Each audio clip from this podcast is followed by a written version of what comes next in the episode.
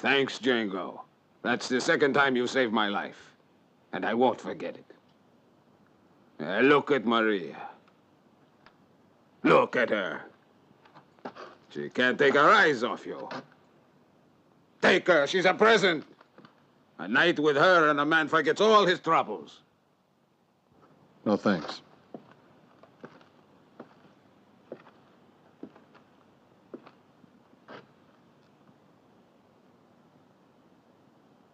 I'd rather have this one.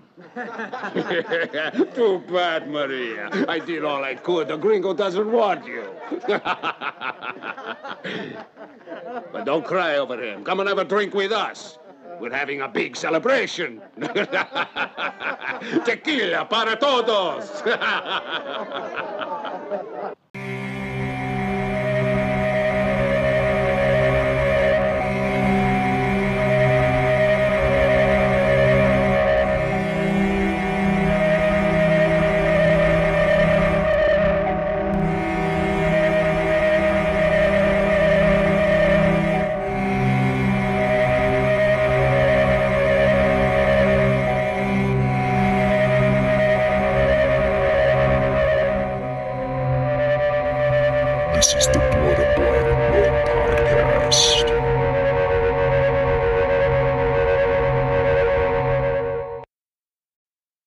Guys, welcome back to the Blood and Black Rum podcast.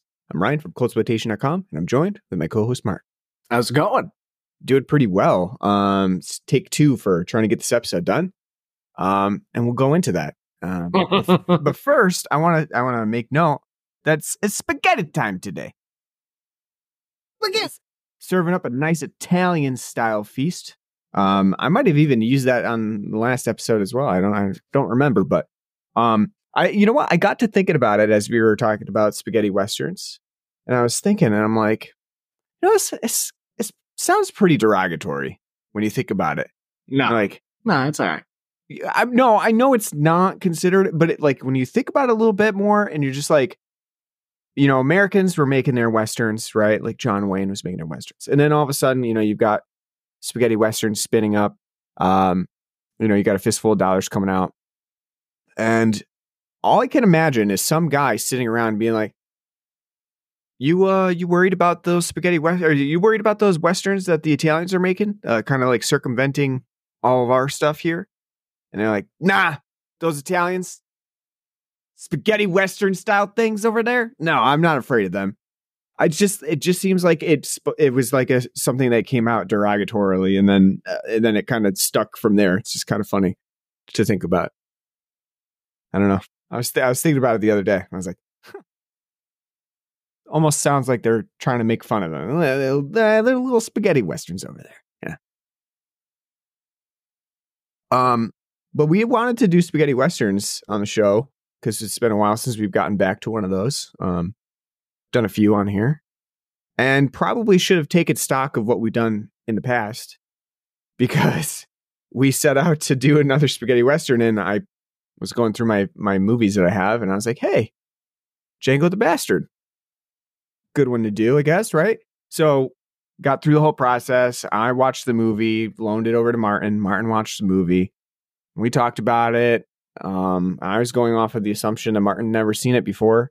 I'd seen it previously in the past, but I had reviewed it. So, um, we go to record, and for whatever reason, Martin had said something like, "Oh, didn't we do Django, the original Django?" So I went to go look up our episodes, and lo and behold, there's Django the Bastard, like episode 149 or something like that, in our in our history. And I'm like, oh shit, we've already done Django the Bastard, which is pretty surprising because most of the time we have a, a good, well, at least you do. You have a good handle. You're the, uh, you know, the, the historian of the podcast of knowing what episode and when we did it and what we did. But uh, no, most of the time we have a good handle on what we've already done. And it's very surprising that out of all of like the spaghetti westerns that we could have picked, pick Django Right. the Bastard and we And I- done it. And I tried talking you out of it. I listed a thousand different films, and you're like, "Yeah, "We're gonna do Django. I want to do Django the Bastard." I don't know. I And guess- I could have swore the film we're doing today that we already done. So I mean, it's just Mandela effect. I guess so. I But- I, I also know. watching Django the Bastard too. Like it was like a, I had an uncanny feeling of uh as I was watching it. Like this seems pretty familiar. pretty familiar. Yeah. Can't quite put my finger on it, but it seems pretty familiar. But to be fair, we're almost up to episode 300, so we've almost done 300 different films. And uh, to be honest with you, if I had to pick like five films that we've done that uh, probably are in the backseat of my memory that we've ever done, Django the Bastard's probably up there. Yeah, yeah, it's definitely like because we've done some really random ones um at so- certain points, and um sometimes it's just hard to remember, like like you said. And this was like what it was ended up being like six years ago that we actually did it, right? Or five years ago, something like that. 2019. yeah. 2019. So it's been a while since we've done it. And I don't know. It just never it didn't stick out to me, and I didn't feel like we've done it. And Not like God's Gun. no, no, I don't know. It was just it's just funny. So we were like, well, guess that's out. So we scrapped recording for that night, and we went back to the drawing board, and um, we decided that instead of doing Django the Bastard, which is an unofficial Django uh sequel, it's not real. Which- I mean, Which, after watching, comparing it to the film we're doing today, uh, uh, these, Right. these these Italians and their silly, silly nonsensical nonsense. Exactly. They, it, I mean, uh, there's like 30 Django films. They don't tie into each other much at all. Um, but I mean, it, it only made sense to go back to the beginning and cover 1966's Django, the original Django movie. Uh, which I could have swore we did. No, and I know for after watching, I've never seen the movie before. Um, you haven't either, right? Like, No, you just have the Mandela effect of having seen it at one point, but you had never seen it before. And uh yeah, no, I've I've never seen it. Um and we we definitely didn't do it cuz I we looked it up and made sure of it. And uh yeah, it just made sense. It made sense to like go back to the beginning, see what the all the fuss is about, especially since we literally just watched Django the Bastard. we could kind of compare and um, but the, the the other thing that was on the table too was uh doing uh, another film of Clint Eastwood's uh, for a few dollars more because we've already done a fistful of dollars, and that's now been like two almost two years ago that we did that one. Um, but Django went out uh, mostly because we've never seen it before, so it's something new to uh to take in and new episode, new new thing to do for the episodes since we've Mm. watched Django the Bastard twice. Yeah. yeah, New Year, new us. We'll get to a fistful of dollars some another day, but that's something. No, we did a fistful of dollars. We're getting for, to a few for a few dollars more. My bad. Yeah. um, we don't want to go through that whole thing again. That whole charade. Yeah. Chicanery. um. Yeah. So Django, 1966. Uh, about four years after Fistful of Dollars released. Or my two Uh, years two. after? Two, Two. years after. Yeah. yeah. Fistful was in six, 1964. It's two years after Fistful of Dollars released. We get Django. Um, it's also five years after Yojimbo, which this is again a, yeah, another loose. adaptation of Yojimbo. I think that it's even looser, right? Yeah, yeah, I mean, it's it's. I think like it's by extension, it's like uh, you know, like an adaptation of an adaptation of an adaptation sort of thing. Um, you know, it's it's obviously pulling a lot from a fistful of dollars. Um, it's doing the whole spaghetti western idea, but uh, in terms of in terms of spaghetti westerns, because there's a lot of them, right? It's it's kind of the same thing as like all, all the Italian style things, giallos, uh, gialli, I should say. Um, you know, the, the Italian crime, um, poliziesques. There's a lot of them, and they were released at a very like wham bam, all in one like era, and uh, so there's a lot to go through. But in terms of spaghetti westerns, you have your high top tier. You got your like, eh, it's pretty good, like medium style. And then you definitely have your low tier of movies that were, you know, kind of thrown out there, really just cash grabs of movies that had released previously, really kind of all um tackling the same sort of themes or uh you know elements within them Um, a lot of them have like the mentor story, which we talked about in God's Gun, um, the revenge story. Uh, so there's really not a whole lot of room to maneuver.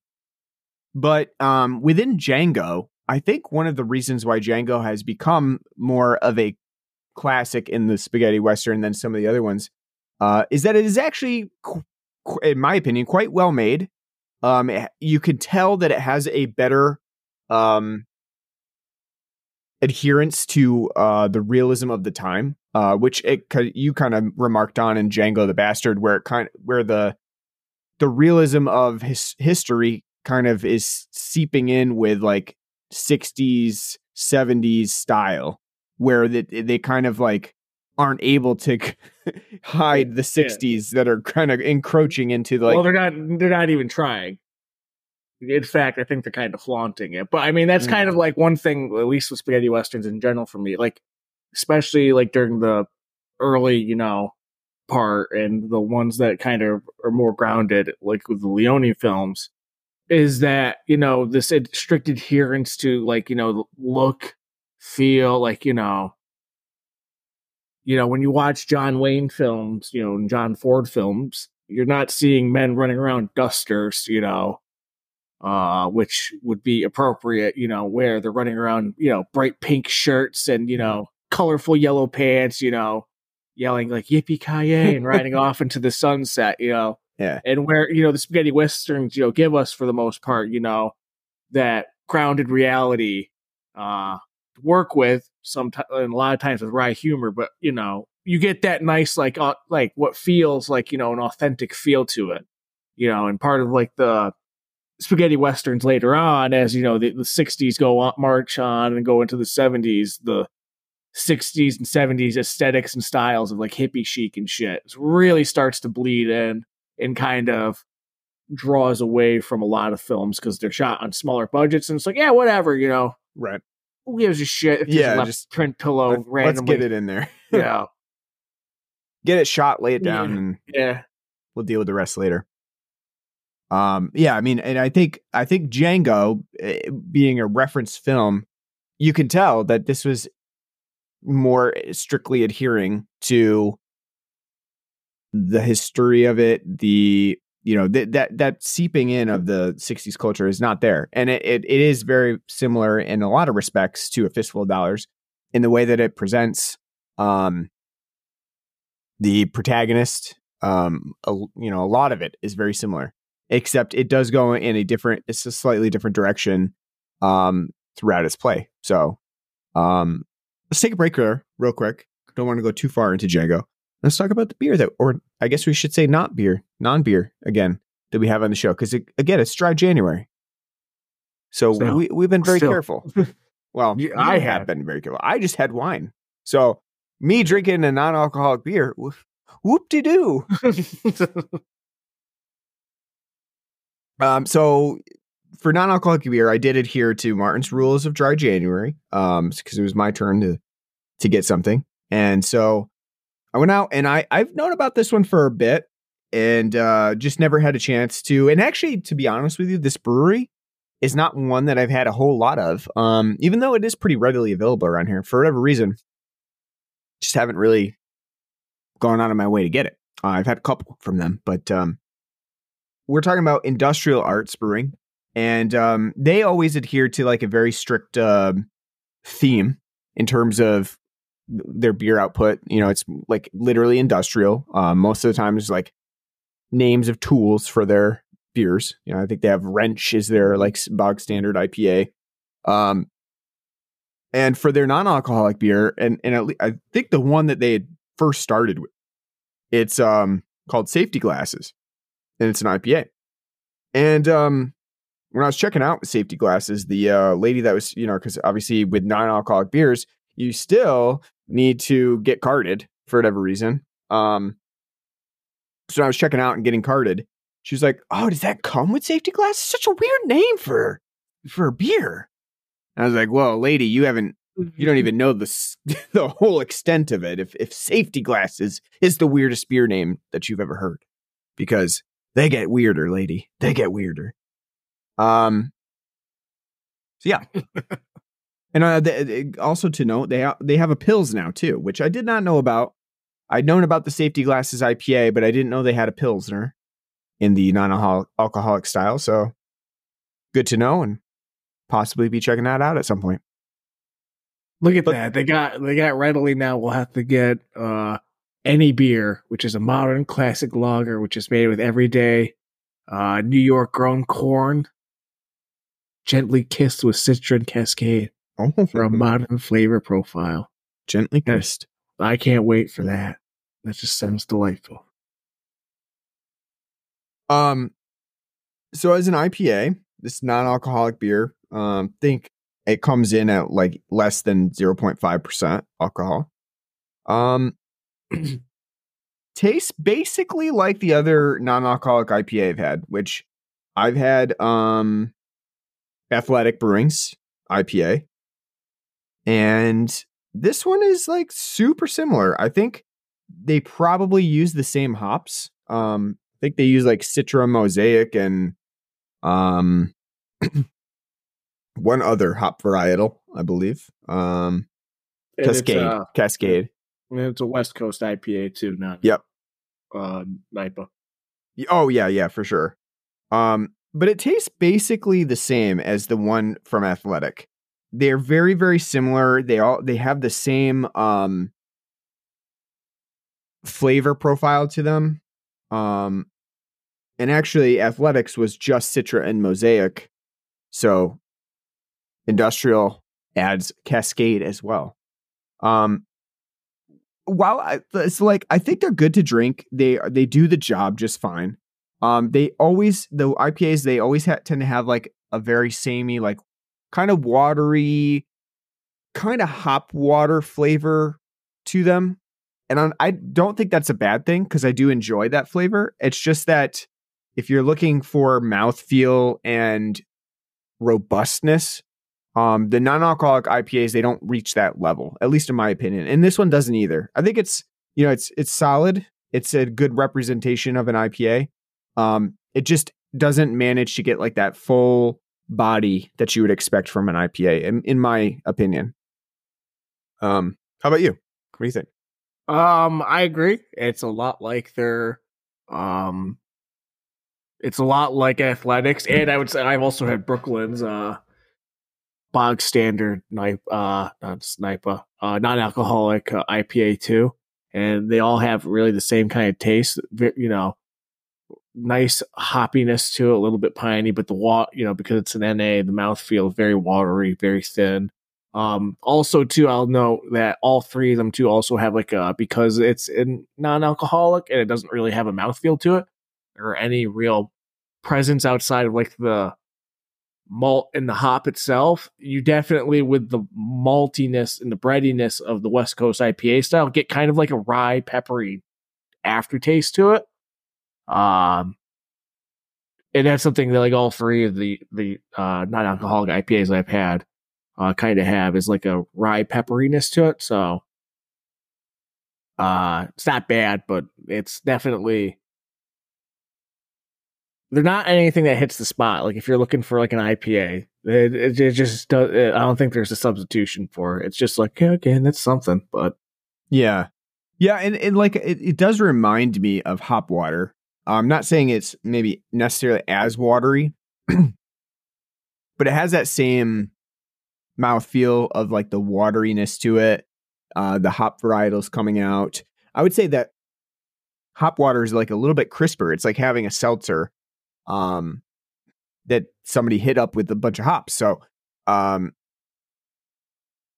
it's a little bit like crisper in terms of you know if you're looking for something to quench your thirst hop water is kind of the better substitution. As a non-alcoholic beer if you if this is what you you know if you've got to have something and you you you wanted ipa it's going to be approximation. Um it's not the best approximation of an ipa and like you said it probably is difficult to really pull that off but i think from the ones that i've had is very similar and it's probably about the closest you're going to get to a real IPA without the alcohol. So they did a good job. I mean, I, I think it's it's definitely drinkable. It's uh kind of similar to a session. Um so not bad. Now, the one thing uh, I kind of want to mention uh, before we get off like the dry train, I'm sure everyone has seen the White Claw at, at zero percenters. Oh yeah. Like, what? What's the point? I don't understand. Now that literally is seltzer. I mean, it's just a seltzer.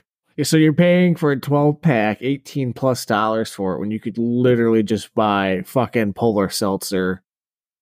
You know, $18 worth of polar seltzer is like 50 cans of polar seltzer. right. so I don't so I don't I don't understand. I want to know who's going to run out and buy that. I might buy it for like a meme one of these days. Like when I get my tax return, like the first thing I do is like, "Oh, look, I'm going to do my money." But other than that, I don't I don't I don't understand. I don't either. I definitely it's definitely not uh crashing down the door to get that. Um can you imagine somebody rolling up with the non-alcoholic mm-hmm. seltzers to a party or something? Hell, they even have calories. 15 calories. Oh yeah. So it's not even seltzer. Like if So you're you're way better off just going for seltzer. So I just don't I don't understand. Like what You're gonna tell me that like, you know, the lime white claw NA is gonna be as crisp and refreshing as a polar lime seltzer? I think not. Agreed. I just- Polar is extremely refreshing, so I just can't imagine. I feel like it's going to have the sort of sugary, fake sugary flavor of a, you know, of a white claw without the refreshing quench to it. Yeah, I just don't get it. It's like super memey. Like you'd think like this like that's something like the onion would put out. Yeah, right. Like like a fake thing. Like Yeah. now now coming soon. Which as I'm looking up uh on the Google box, uh there is a Reddit forum called Not the Onion, and that's like one of the top things is White Claw launches new zero percent. it's so stupid. But yeah. So if anyone's out there, you know, is gonna go give that a shot, let me know. Yeah, try it I'm out. still- see what see what I'm you still think. pit. I'm still pissed about paying like twenty four dollars for Happy Dad seltzer. So Yeah, if you got if you got stupid money to drop, then go for it. Pound them in a day, you know. Show how much. So show the money you've got. All right, let's get into Django in depth. Um, so as we said, we'd never seen this one before, um, which is kind of interesting. You know, like it is a classic spaghetti western. You know, not considering Sergio Leone films, but um, Sergio Corbucci directs Django from 1966, uh, a movie about the aforementioned Django. Um, Django. Yeah, yeah, yeah, and, and you kind of you kind of got that, got to get that in there at at some point. Just the uh, that nice Tom Jones song. Django, no. he's a man who was in love previously. It's nice too because the Tom Jones songs in in this you know in in true 60s and 70s fashion, the theme song gives you all the backstory you need to know, especially the end song where it's it kind of goes into it's like he was in love and then he lost her and then he came back and then Is it is it up there with Sh- uh, Shaft? Shaft needs to be a man. No, no, no, no, no, no, not, not the theme. The, you know, the one song from Oh, Shaft. where it just we used- the Yeah, narrative. just like yeah, it's like Shaft is a man. Or it, like so is that the top three? The Django song, the Shaft, Shaft be a man, love women, or from Smokey and the Bandit, like Bandit, Bandit's a man. I know. Like I said, it's it was a thing that in the 60s and 70s you would put your whole fucking narrative into the theme song. Not only that, t- trailers too. You didn't need to see. It's amazing that movies even sold back then because you could see the whole film in three minutes in the trailer. Like, Yeah. Well, I'm good. I got the gist. The whole story's told. Yeah. Yeah, I mean, and, and this one, you know, you've Django is kind of like, you know, a mysterious man. You don't really know much about his past. doesn't really go into it in all that depth besides the theme song. And at times he'll talk about a woman that he loved and she's dead and gone. That comes later in the movie. Um, so it is helpful to kind of get that backstory from the from the the soundtrack. Um, but Django in this movie, when we first meet him, he's a guy who's dragging a fucking coffin through mud and Well, first, first the desert. yeah, the desert and then through mud. I mean, I was thinking, you know, as he's dragging that coffin through the mud, just you know, think about me having to drag my son in a sled in the snow. Eh, just that's that would I think I would probably give that uh thing up only like quick. 50 feet in. Yeah. Once it gets a little bit muddy and I'm like, all right, I'm done with this. I'm leaving it. No, thank you. You figure it out. I don't. I don't have the uh, fortitude to to go about doing that, or at least put like skis on it, put runners on it, or something. You know, like a toboggan.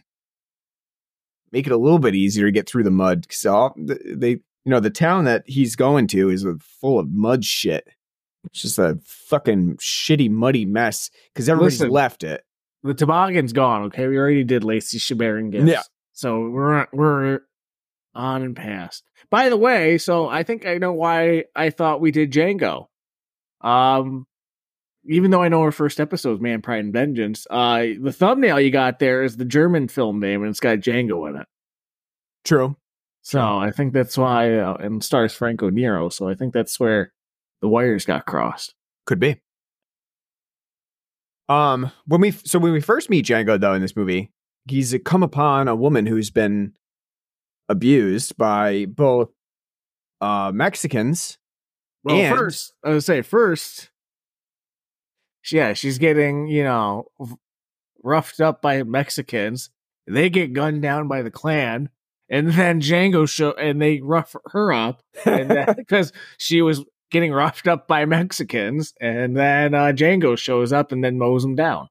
Yeah, it's a it's a whole thing, and it kind of sets up your first encounter with the two factions that Django's going to be dealing with. You know, you've got uh General Hugo and his Mexican banditos, and you've got um the other the uh, Confederate major, uh, Major Jackson, who um is also kind of a psychotic mess, um, who's been basically just dealing with Mexicans in or in and around the area and fucking kidnapping them, making them run through the uh, like desert, and then picking them off as he sees fit, like the you know they're fucking hunt- hunting pigeons or something like that. Which uh apparently uh there is some historical reference from that. That is uh something that was done in Brazil up into the 1950s. Or something like It's, it's you know like and, and I guess it, it's in the movie it almost seems comically evil, like it's too you just No, it definitely is. But far fetched. the fact- especially during the the the sh- scenes that they show of it where they're like hey yeah get on get on boy and then, you know it's like it, it's it's comically evil but you're right historically you can't really make that shit up in terms of how far human evil will go i guess well, not only that too. The one uh you know, uh the major's like right hand man has like a mustache twirling, you know, mustache, so you know. That's maybe why. Possibly. He's Dick Dastardly.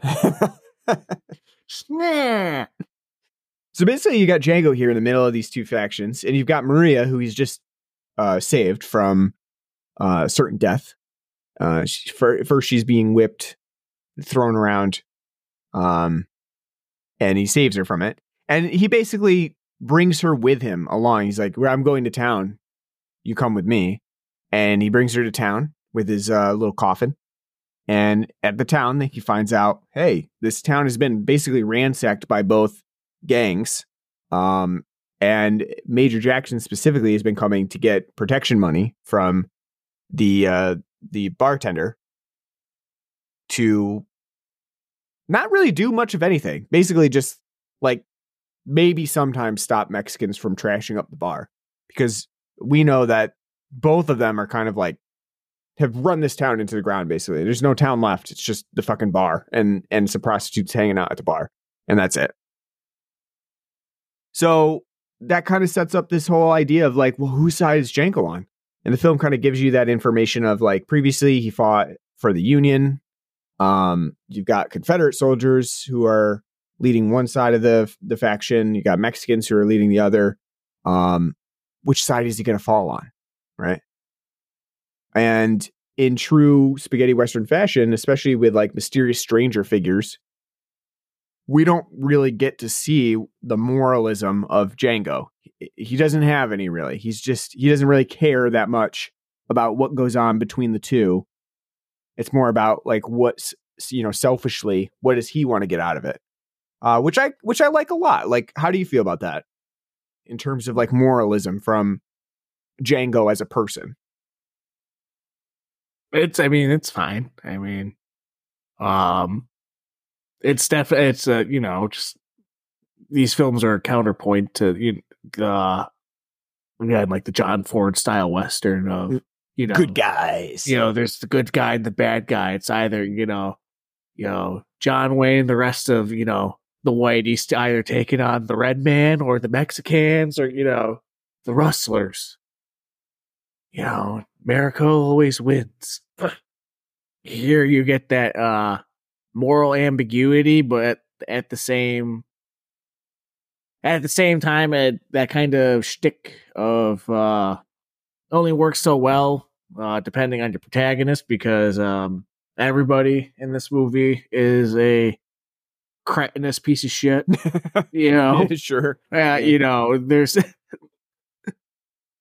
you know, uh, and sometimes too, that's you know a thing that a lot of these like films kind of run into a problem of is uh being you know dark for the sake of dark. You know, um, you know, you definitely see, you know, I mean, more. I'd say, as I say, being being nihilistic doesn't mean it's got depth. Sure. Um, and you know i think that in this movie we do get at least a little bit of that moralism you know obviously we do to to a certain extent django doesn't really care what happens here like he doesn't and and honestly he's kind of an asshole through some of the movie like um he unnecessarily shoots up the bartender's bar for like no reason yeah, at one point. just yeah, just to show like his fucking machine gun off. Like, yeah so so it's it's not like we're saying like Django is like this really nice guy who's like oh, you know I've got to save the women and I've got to um do this and that and help people and help the bartender and care about it. He doesn't really care that much.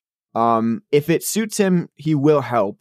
And I think moralistically the film does go into it a little bit like obviously there is some morals to stepping in and helping Maria at the beginning of the movie. There is some moral uh elements to it about how um you know, he finds out that Major Jackson is basically just like killing these Mexicans, um, you know, uh, and how Major Jackson feels like he's a superior race because they're basically, you know, the equivalent of the Klansmen, like the KKK. They w- instead of, they wear red hoods in this one. Um, that was I would say that was a thing back then. Red shirts.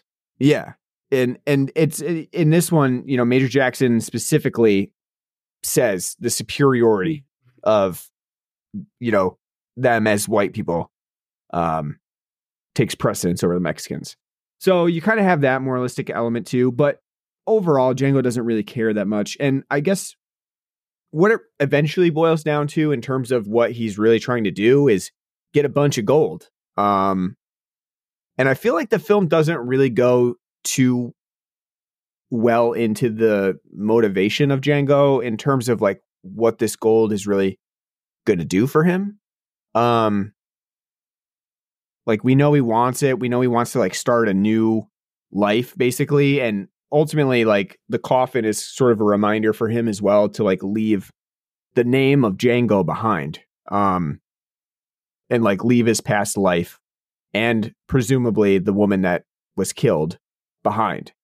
Um, but ultimately, like, what is this mountainous pile of gold and small, annoyingly like, annoyingly small chunks going to do, um, it's not really that clear. Like the film doesn't really go into it, and that too, the the whole idea that that's what Django's looking for doesn't really come out for probably two thirds of the movie. I want to say. Um, it's it, what do you what do you think like about the plotting? I think that's my biggest peeve in terms of like ultimately why are we embroiled in this conflict? Um, is that there really isn't an overall reason per se that it that it occurs. It's definitely yeah, no, I agree. It's definitely a lot more muddled uh in comparison to uh Fistful of Dollars. At least in Fistful of Dollars, uh, you know, Clint shows up in the town. There's two, you know, f- you know, fighting factions, you know, two different bosses and we're you know, at odds and then, you know, Clint plays both sides to try to get, you know, you know, their money in gold. Mm-hmm. Here, I think it's a little just muddled up because it's kind of like, yeah, there's, you know, Confederates and then there's Mexicans running around. And Django shows up the town. It's not, but I think though, it, it, the film's not really interested in the, the who, you know, the why you're getting there. It's just kind of like, here's the premise and go. It just kind of happens. Yeah. Yeah. Yeah. Um, and that's why like everyone for the most part is very uh ambiguous overall and all, you know, shrouded in mystery for the most part. Um, Yeah. I don't think it's a bad thing though, because I think do, the film is paced well enough and has enough going on and action and such that it's, it's uh it's definitely you know doesn't falter because of that but it's definitely like again it's not interested in the nuance of the story it's more interested like here's our beats like you know here's our beginning here's our middle and here's you know our end fill it out Yeah. And uh, you're right. It's definitely, mm, you know, well paced because if you compare this to the Django the Bastard, which we literally just watched yesterday, um, this one is much better in, in terms of presenting a like a clear story that is not um doesn't suffer from like poor editing. This this this moves at a nice clip. It's like, oh, here's you know, here's your introduction to the Confederates. Uh, here's your introduction to the Mexicans. Django's to fight both of them at some point. Um, and like about, I want to say about like maybe 20, 30 minutes in when we really start to meet the Major Jackson and his group of Confederates and racists. Um, there's a nice little standoff in town where he basically says, "Get like how many men you got?" He's like, "I got 48 men." He's like, "Well, bring them all." Come on. bring them all to town. Um, it's a nice little standoff, and then uh, you know uh, you, you don't even have to wait Which is, to like I say, it, it's a lot like the you know the the standoff in a fistful of dollars, where you know they come out and you know Clint's doing the whole like, I need three coffins. Mhm. You know, walks out and puts them down. He's like, better make it four. You know, here it's like it's the same like setup, and it's kind of shot for shot, kind of really similar. And then instead, he just fucking whips out a machine gun and just mows them all down. So that like you get like you know, it's like ah, you know, that's pretty, know, pretty nifty. Yeah. that's what I was gonna say. Is you don't you don't have to wait for a long portion of the movie to find out like why he's lugging around this coffin for no reason. You you find out right then and there. Oh, he's got a machine gun in there that he's been just keeping in there and bringing with him uh, as a just in case. which And- animes have, you know, ever since taken note. oh, so cool! Absolutely. That coffin and If- shoot machine gun. if your Oh. spaghetti inspired is spaghetti western inspired anime doesn't have a machine gun in it then what are you doing. Yeah. I mean i like that. I like the the whole i like the like the setup because basically it's like first half hour oh there's confederates like you're kind of dealing with the confederates. Second half hour oh there's the mexicans you're kind of dealing with the Mexican, mexicans. As django kind of gets into their faction and um basically comes up with this plan to rob a fort uh, of their gold, and it's bas- it's Major Jackson's fort basically. Um, and then after that, you know, after that thirty minute period, then you've got Django kind of setting out on his own. Um, Which that that whole fort sequence too, I'm pretty sure Red Dead Redemption took whole Yes. cloth for when you sneak into Fort Mercer with, Yeah. West Dickens and you Gatling gun everyone down. Yeah, definitely. I mean, it, y- you can see like all the similarities to it as well, um, in terms of like the setting itself, the the how the fort looks and everything. I really love though when the guys are waiting and they see the wagon pulling up and like, oh, the girls are here. Li- Literally, guys are coming out of the woodwork like fucking termites. it's just like women. it's only- there's only, only three women for the seventy-five men around, so I hope they've brought some lube. It's it's gonna be a rough day. that would be great if somebody dubbed in there like uh they're like, oh w- women women and just hear somebody yell boobies yeah. Um, but it's a good scene, and uh, I, I like you know I like the whole idea of like infiltrating this fort, getting the the gold, and then getting out. Um, and it showcases too. I I what I really like too is like it showcases like the Confederate versus Mexican shooting style because you've got the Confederates they're like very calmly like lining up shots with their rifles and stuff, and then you got the Mexicans two handing it sometimes. well Um, that, that that- well that's those weren't confederates those were that was the mexican army jackson was down at the uh fort in mexico Oh, the Mexican army, right? yeah so because his guys have all been already wiped out so that was the mexican army that he was down at and they go down to the fort in mexico to get the gold that he stashed down there but you're i i, I like more that they're just wearing these nice bright white uniforms you know looking so clean cut and dapper They do. They do.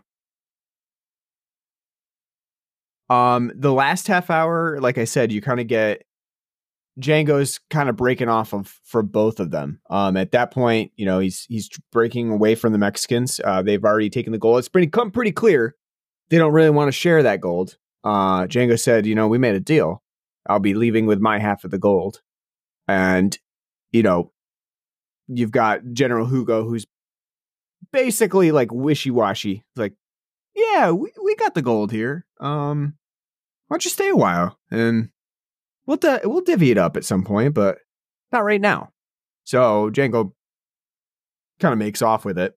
Uh, it's a pretty cool scene too when he steals the gold, um, because of just the logistics of of watching Franco Nero go through these motions of like, you know, climbing out through the window, pulling the coffin with him, maneuvering it down through, you know, like uh from the roof and stuff like that. It's a pretty cool scene. it's of, like a uh, fucking splinter cell bit he's like yeah yes, yeah. He just stealthily drag a coffin across like the wood boards above and like you know Yeah, it's it's pretty hilarious though to to to think about like having to drag the coffin around. Just um and you know what? You know how you do that? You have a busty woman in the window that the men get to watch undress. As simple as that. Who you know what? The thing is that he made it look so easy being stealthy like that. He didn't have to. Could have dropped fucking dynamite back there and they'd be like, "What? Huh? I don't know. There's a busty Well, he- woman in the window." well he ended ended up uh doing that Yeah, he did after, but I and unfortunately too that this is where I'm talking about Django being kind of an asshole in this movie. Um, after he saves Maria and he basically just gives her back to the Mexicans, he's like, "Here, you take her. well before I don't- no before I don't well, fucking care." But, but before that, you know, after he kills all the uh clansmen essentially, uh the red shirts, you know, she's up in the uh they go upstairs into her room and he's like, yeah, I bet you feel like a real woman now, don't you? And she's like, I do. and he's like, Yeah. And then they have sex off screen, but still, it's like it's not much better than, you know, you know, the Mexicans and the and you know, and the Klansmen. He's just like, yeah.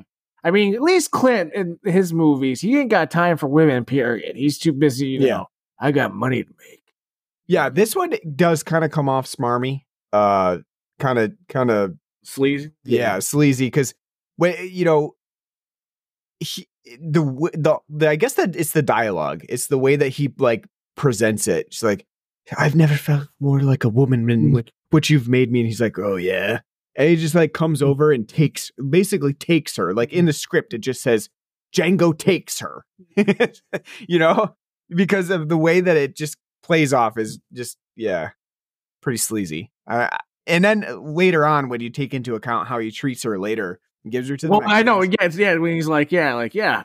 When they're like, you can have her, and he's like, I don't fucking need her. Yeah, I don't want her. I'd rather have this one. And he takes like another woman, the the other prostitute down. Yeah. Um, it's just again, it's like one of those things. And then later on too, then you have Maria who basically admits her love for him. Django. She's like, "What do you love about Django? You literally just met him. Protector. Yeah, I mean, what do you like? He's an asshole to you. Doesn't That's want you. That's why it's hot. He's the bad boy. Listen, I know after you gun down 50 Klansmen with a machine gun, the first thing you need to do is a shot of tequila and uh, do some humping. So that's Uh, why, you know, that's why he went in there after. He's like, all right, this is what this is what this place is meant for. That's right. Um, what do you think about the uh the whole idea of breaking Django's hands? That is great. So that part at the end is what makes this film like pretty cool. Cause you don't ever really see in films generally uh your protagonists get like the total shit beaten out of them by at the end, roughed up to hell, and you know basically on the losing end. Mhm. You know, they destroy his hands Yeah. and his and they look awful after you know they capture him and they shoot Maria. And uh General Hugo's like we don't kill thieves. Not you know because we're thieves ourselves. But we do teach him a lesson. One guy takes the butt of his Winchester and just breaks his hands into a million pieces. It's fucking brutal and it's fucking awesome. And yeah, t- so a couple things. Django as a movie is a lot more brutal than probably so, uh, many of the other spaghetti westerns that you've seen. A lot of times the spaghetti westerns, like the shootouts, revolve into like, oh, gunfire, guy falls off a roof. And you know, like twist and fall yeah, yeah. Wil- You- Wilhelm scream. They do they do use sometimes in here, like they had a budget for like five squibs. Yeah. So like they used like one squib when the guy gets shot in the eye, and he's like, "Ah," yes, yes. you know. But I mean, it's also too that very like Dawn of the Dead, uh, f- hyper fake, you know, blood. Like it's like super pink, kind of. You know, it doesn't really look like blood yeah. which Yeah, is it's- why it's- it's it's why why it's funny when you think about it today. Like this film was considered too violent, and it's like, eh, um, Yeah, I mean it's it's definitely more violent than some of the other spaghetti westerns. Um, it it, it has more blood. It has yeah, it has that guy getting shot in the eye. Um, and I think it's it's quite a bit more brutal than what you generally see. The other thing I wanted to point out too is that you mentioned that you know that normally the hero doesn't really get his ass kicked that much. Django gets his ass kicked a couple times. Shows that he's not quite that good at fisticuffs. At least not as good as he is with his gun shooting. Um, because there's that one one scene in um Hugo's uh bar where a guy's fighting him and he gets Oh, yeah. pummeled for Yeah, quite a while. yeah, Ricardo, yeah, when Yeah. they get into a little scuff about how because Ricardo's mad that the prostitute won't go with him, and they get into a fight. Yeah, they, he gets his ass like beat up. A Yeah, little bit. Django just barely makes it out of that scuffle. Um, so yeah, this film does kind of show that a couple times, but the ending where he gets his uh, hands broken, that's that's pretty great because you know obviously a gunfighter, you know that makes sense too because you don't want Django coming back anymore. So who goes like, well, you know what? Let's get rid of his, you know, the only way that he's going to be able to come find us. Um, it's a great scene. And I think that the end of the movie itself has a lot of great moments. Um, surprisingly, especially in dubbing, English dubbing, um, for spaghetti westerns, they, it can be very hit or miss. But I think whoever did Major Jackson's dubbing, Eduardo Fajardo, um, whoever did that dubbing, did a very good job with Major Jackson because it does come off like a very menacing standoff quite a bit. Um, when it, it not even like so much that he's like psychotically evil that we see other times, but like when he's just like taunting Django, uh, especially at the end of the movie. Uh, it's it's a really well done scenes um, that you like you'd see more of now in like Justified uh, shows like Justified where they you know they kind of get like that standoff dialogue going. Um, I think it does a really good job at that. And then the end of the movie where Django basically sets up this um, showdown in the cemetery um, between Major Jackson and himself, and he's literally like dropping the gun all over the place. He like he can't hold it in his hands. He's got it set up, and he's got he has to rip off the um the little metal um underneath the trigger. The hand, the, The- hand guard. Yeah, the hand guard with his teeth, and then like try to prop it up on like a metal sign on the in the cemetery. All that Uh, was missing when he was doing that was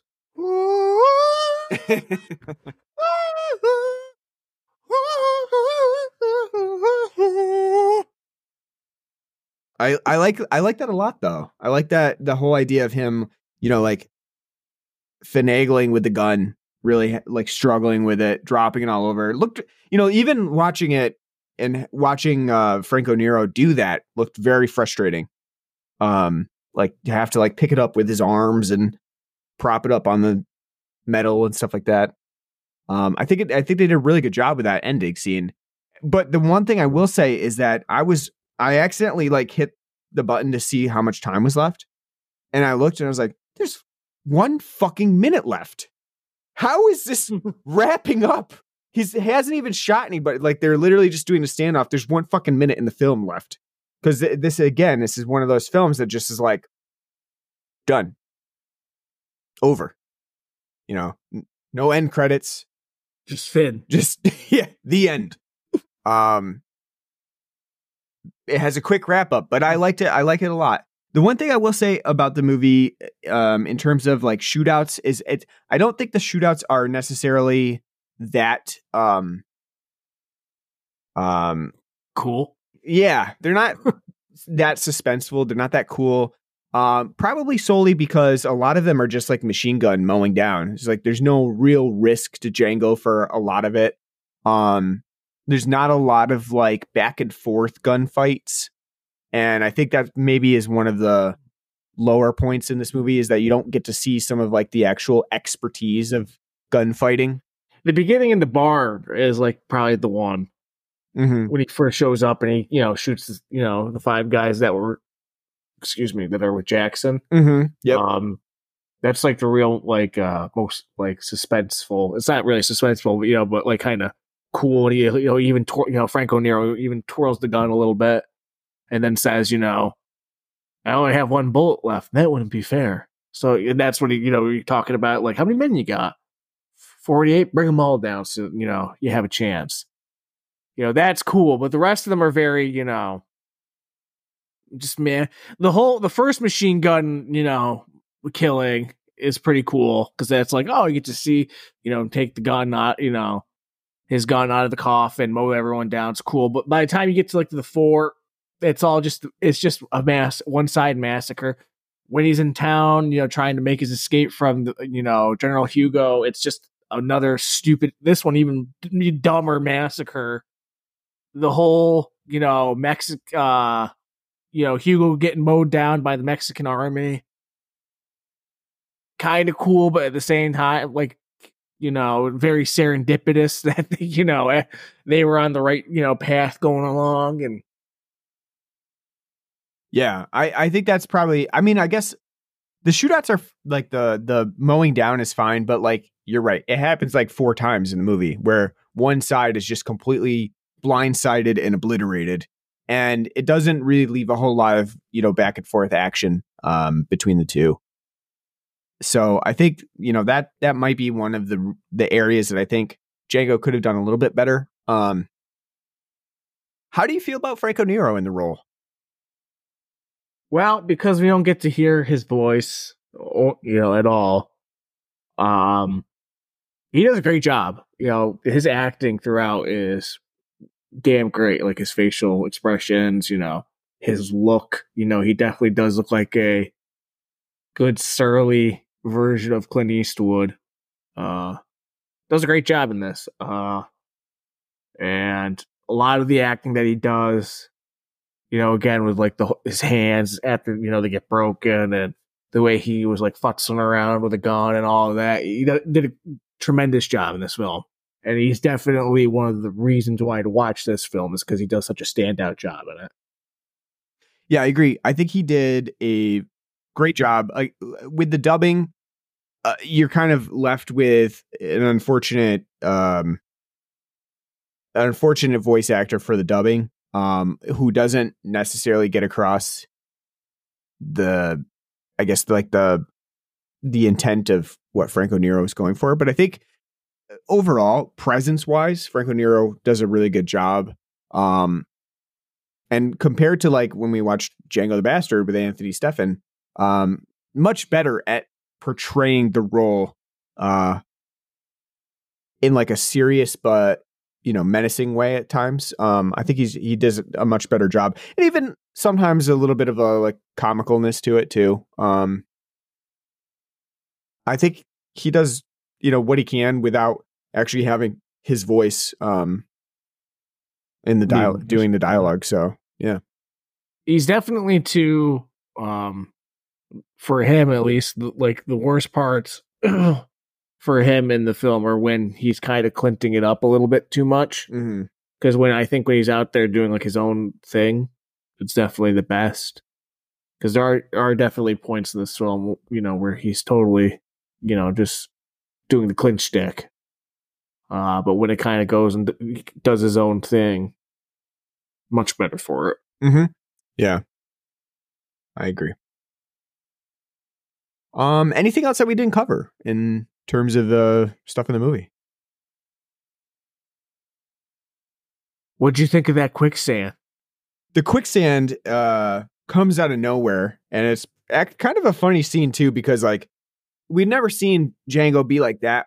oh damn it he like accidentally tosses a gun and it fucking goes off F- horse kicks bucks the coffin down the hill and then uh you see him kind of like see the coffin rolling down he's like eh, not a big deal and then all of a sudden the kind of the the camera zooms in and is like what quicksand uh most inconvenient quicksand placement ever uh as the coffin rolls into the quicksand and sinks I to the bottom I also with the gold. I also like too that the gold is literally just like looks like sawdust shavings. Yeah. And they dump it on the floor. I'm Floor, thinking yeah, like that'd be such an annoyance to have to pick up Well, all that little and- pieces of gold. into like the livery stable, so it's already like filled with like hay and stuff. But it's so funny too because it's like it's not gold bars or anything. Like they and it just looks like sawdust. So he when he's putting it in the coffin, he's like it just looks like he's lining the coffin with fucking sawdust. I know. Which that part too, with the whole shootout there is stupid because he like sets the machine gun up, lets dynamite go off, and then they just come. Like, What's going on down there? Yeah, come waltzing in as as literally bullets are flying out the door, and everybody just keeps coming running in in a massacred line. Which also too, that thing would have gotten jammed real quick because it's uh, you know, belt fed, and the whole point of you know you of having like a gunner when like you're machine gunning like a belt fed machine gun is you have somebody there to help feed the belt so it doesn't get jammed up so that thing would have likely went "Tuh, tuh, tuh," and then just spit on and it would have been like what was that So you don't think it would Oh. would have worked the way that it it's No. depicted in this movie? also too the fact that it's like 1860 whatever the fuck 1870 whatever the fuck and he's running around with what looks like to be like a modified like m19 18 machine gun not even like Mhm. a maxim or anything you know Yeah. kind of funny but Um. All right, so we got to give uh Django a rating. Ja- Django. So, um, on a scale of zero to ten, uh, Friar Tuck haircuts for our bartender, what would you give? Nathaniel Yeah, what good you, old Nathaniel what would you give Django? I'll give it an 8 out of 10. It's a lot of fun. It's a good, really well made spaghetti western. Franco Nero definitely carries this film. Um, again, there's a lot of, uh, you know, similarities in this between this and A Fistful of Dollars. It's unavoidable from what they were doing.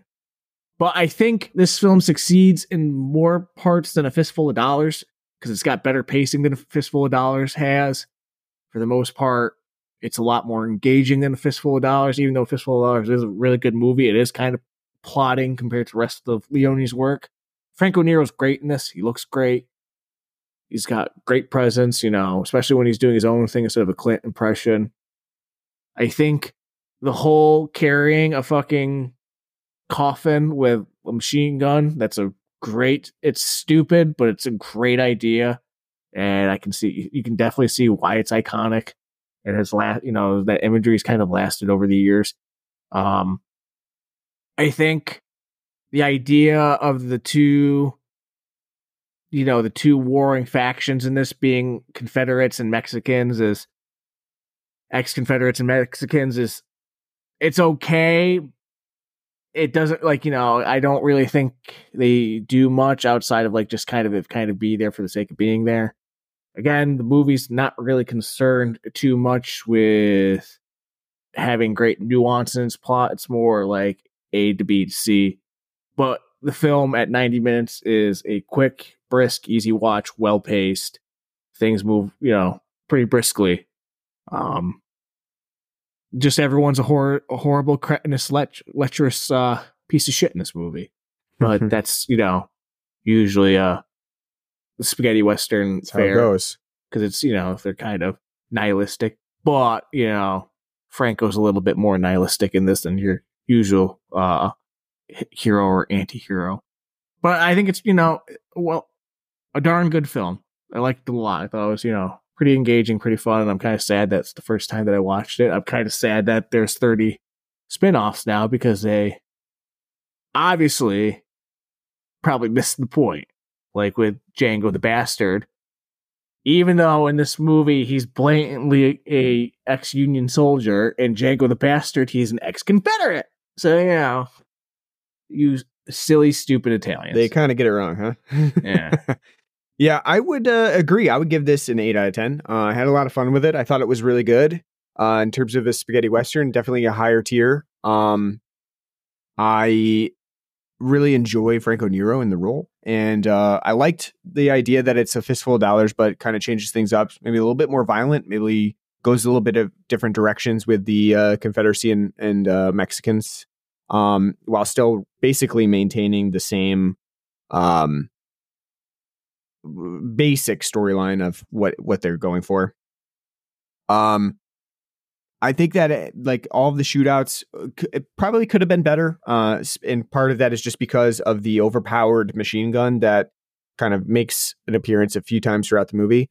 Um, but you know, with that said, I think that it has a lot of good standoffs. I think um, Major Jackson as a character is pretty cool, despite his like psychotic, kind of over the top nature sometimes. Um, and I had a lot of fun with it. I it's definitely one that I would revisit again. Um, and I can understand the the appeal of it, uh, and you know why it's considered one of the better spaghetti western movies of the time. Um, and looking forward to potentially picking up Arrow Video's uh, 4K of it at some point. Add it to my collection. Fun stuff. And and, uh, miles better than Django the Bastard as well, which we ha- had readily available to compare to. Um, all right, I think we know what's up next for next episode, right? yeah. So next We already have it picked out. Yeah, next week we'll be back. Um, because Ryden sillily mentioned when he, we were talking about westerns to do, he's like, "Well, it's not a spaghetti western, but how about There Will Be Blood?" Mm. To which I said, "Oh my!" He says, "Uh, Yeah, we got to do it. it's one of my favorite films of all time, and it's kind of sad that you haven't even watched it. Never seen it. It's a three-hour film, so get yourself ready." Got to get prepared. Yeah, Yeah, yeah. Not No. sure why I haven't watched it, but uh gonna rectify that. So, yeah. it's fantastic. So you want to tune in for our episode Yeah. on There Will Be Blood? Maybe we'll also do a book club episode. We'll do uh Upton Sinclair's Oil, which the book is loosely based on. Mm. There you go. It's a nice brisk 530 pages. I'd read it. Um, all right, so definitely tune in for our episode on There Will Be Blood next. Um, you'll you could pretty much get it on any podcast app that you can think of. We're on Google Podcasts, uh, which I think is going away, Apple Podcasts, um, Spotify, or home base. Um, so anywhere you subscribe to podcasts, we're on it. So um, subscribe to us, leave us a nice review. Appreciate that. Uh, we are on Facebook and Twitter. Just search for us on there, Blood and Black Rum Podcast. We also have an email address at Blood and Black Rum Podcast at gmail.com. Write to us. Let us know what you like, what you don't like, what movies you want us to consider. Uh, you can also donate to us on our Spotify page or at Patreon. Um, whatever you want to donate, we will put back towards beer. So we appreciate that in advance. Um, or possibly 0% White Claw. So who knows? We'll waste your money on it, not ours. Um, so thanks for listening. Hope you enjoyed our episode on Django and uh, spaghetti westerns. Hope you, if you if you do want to hear our episode on Django the Bastard, um, which we were initially going to do, um, go back to like episode 149 or something. I think it is. Uh, it's there. Did that a few years ago. So, um, thanks for listening. We'll be back with There Will Be Blood next week. And until then, Take care.